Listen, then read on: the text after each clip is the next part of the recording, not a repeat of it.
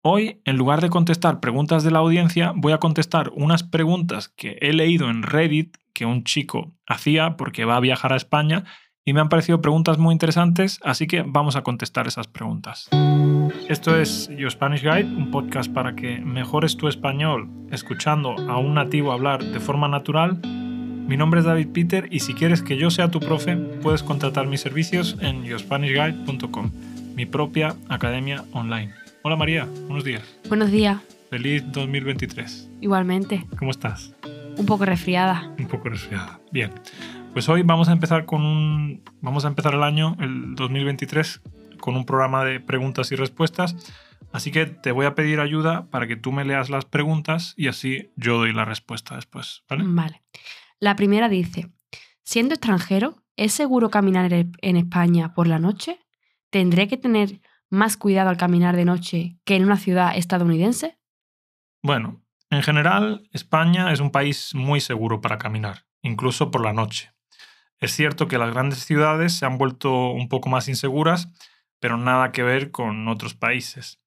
Para ver lo seguro que es España como país, puedes ir a numbeo.com y mirar la clasificación de los países por criminalidad. Ahí vas a ver de forma gráfica y también en colores lo bien y lo mal que está cada país. Tienes en tono verde los países más seguros y en tono rojo los más inseguros. Y entre medio pues tienes un montón de tonalidades que indican si es más o menos seguro. Hay unos países que están en gris, pero eso no significa que sean buenos, sino significa que no tienen datos.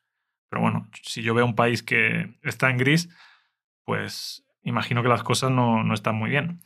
Para que te hagas una idea, el país con menos criminalidad del mundo es Qatar y el país con más criminalidad del mundo es Venezuela. España se ve en color verdecito, por lo que podemos decir que está bien. Y Estados Unidos se ve en color amarillo, o sea que en Estados Unidos hay más crímenes que en España. Siguiente pregunta. ¿Existe alguna diferencia importante entre las leyes españolas y las estadounidenses que deba conocer? Generalmente no puedes llevar armas, salvo que tengas una licencia. Y no es como en Estados Unidos, las licencias son más difíciles de conseguir. No se puede conducir hasta que no tienes 18 años, que yo creo que en Estados Unidos, en algunos estados, puedes conducir con 16. Y bueno, 18 eh, años también coincide con la edad mínima para comprar y para beber alcohol. Y bueno, cuando entras en una rotonda, tienes que ceder siempre a la persona que va dentro. Digo esto porque sé que en Estados Unidos las rotondas no son populares, o por lo menos no hay tantas rotondas como aquí. Y nosotros cuando conducimos tampoco tenemos esa regla de que en los semáforos se puede girar a la derecha cuando están en rojo. Si está en rojo, está en rojo. Es decir, no puedes pasar. Y si se puede girar, ya habrá alguna señal en ámbar parpadeando que te indique que lo puedes hacer. Siguiente pregunta, María. ¿Es en general más o menos caro que una ciudad estadounidense? En general es bastante más barato, diría yo. Pero claro, los sueldos también son mucho menores. Por eso, si ganas un sueldo de Estados Unidos y vives en España, pues serás, como decimos aquí, capitán general. Pero bueno, también en Estados Unidos, eh, por lo menos en Nueva York, se caracteriza porque hay cosas que son más baratas que aquí, ¿no? Porque mucha gente va de vacaciones a Nueva York a comprar ropa de marca porque es más barata. Sí, es cierto que hay ciertas marcas, supongo que especialmente marcas americanas, que serán más baratas en Estados Unidos que aquí.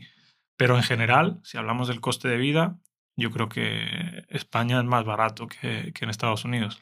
Salir a comer, eh, no sé, tomar cervezas, etcétera, lo que suele hacer la gente. Sí, además también eso influye, o sea, ahí influye el tema de las propinas, ¿no? Que allí hay una cultura de propina como más alta, ¿no? Y más frecuente que aquí en España. Sí, si no me equivoco, tienen que dar entre un 10, un 15, un 20% de propina, algo así. Y aquí en España, pues la gente da 1 o 2 euros, ¿no? A veces, a lo mejor, si es una comida grande, dan 5 o 10 euros, pero con muchas personas. Cuando la cuenta son 500 euros, a lo mejor dan perdón, cuando la cuenta son 500 euros, a lo mejor dan, pues eso, 10, 15 euros, ¿no? Incluso 15 euros me parece un poco excesivo. Bien, siguiente pregunta, María. ¿Qué pasa con el alcohol y los cigarrillos? ¿Cómo funcionan exactamente las tiendas de alcohol, no los bares? ¿Es muy caro? Bueno, tanto para comprar como para fumar cigarrillos tienes que tener 18 años, al igual que el alcohol, como he dicho antes. Yo diría que el alcohol cuesta la mitad en España y el tabaco cuesta más o menos igual. He estado mirando precios y esa es la conclusión que, he sacado. Y bueno, eh, por supuesto, hay diferencias si compras una cerveza en Manhattan o si la compras en Wisconsin y lo mismo pasa en España, ¿no? Si compras algo en, en pleno centro de Barcelona o en el bar de mi pueblo, pues el precio va a ser muy, muy diferente. El alcohol se vende en los supermercados y el tabaco se vende en los estancos y también en los bares, ¿no? Sí. Bien, siguiente pregunta, María. ¿Es grave ir borracho por la calle en público si no se te nota mucho y vas caminando por ahí? A ver, grave no es. Eh, ir borracho por la calle no es un delito. No te van a meter en la cárcel por eso. Pero a mí no me parece una buena idea ponerme muy borracho en un país extranjero. Más que nada porque cuando estás tan borracho eres más vulnerable, especialmente para los amigos de lo ajeno. ¿Quiénes son los amigos de lo ajeno, Mario? Los ladrones. Exactamente. Y bueno, a tu vulnerabilidad por el alcohol tienes que sumarle a lo mejor que no hablas muy bien español. Por último, es posible que si vas borracho hagas otras tonterías y que termines en comisaría por eso. ¿Qué significa comisaría, María? Comisaría es el edificio donde están los policías. Exactamente. Eh, mucha gente dice estación de policía, pero no, nosotros no decimos eso, decimos comisaría. Pero bueno, en general, no, no te va a pasar absolutamente nada porque nosotros estamos hartos de ver a extranjeros por la calle, borrachos, especialmente en verano, ¿no? María, ¿no has visto tú nunca a un guiri borracho por la calle? Sí, normalmente también los veo más en grupo. En grupo, sí, sí, eso es verdad. Bien, siguiente pregunta.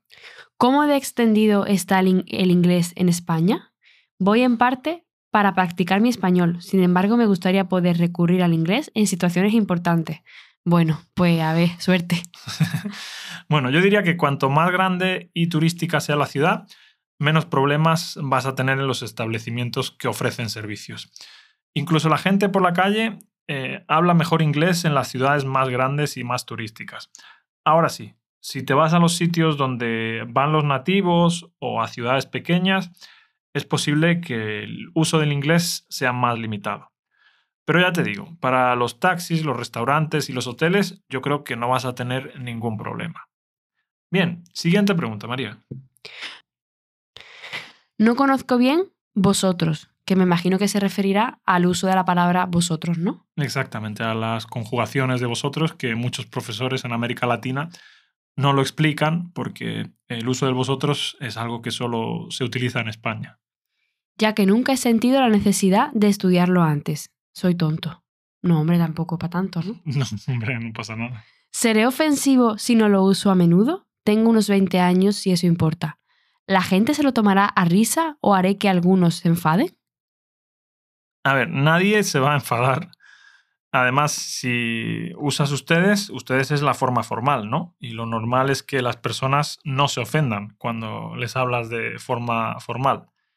Aunque ahora que lo digo, eso pasa a veces entre nativos, ¿no? Cuando la gente está en esa etapa en la que son un poco más mayores, pero aún no quieren asumir que son mayores, es posible que se ofendan, ¿no?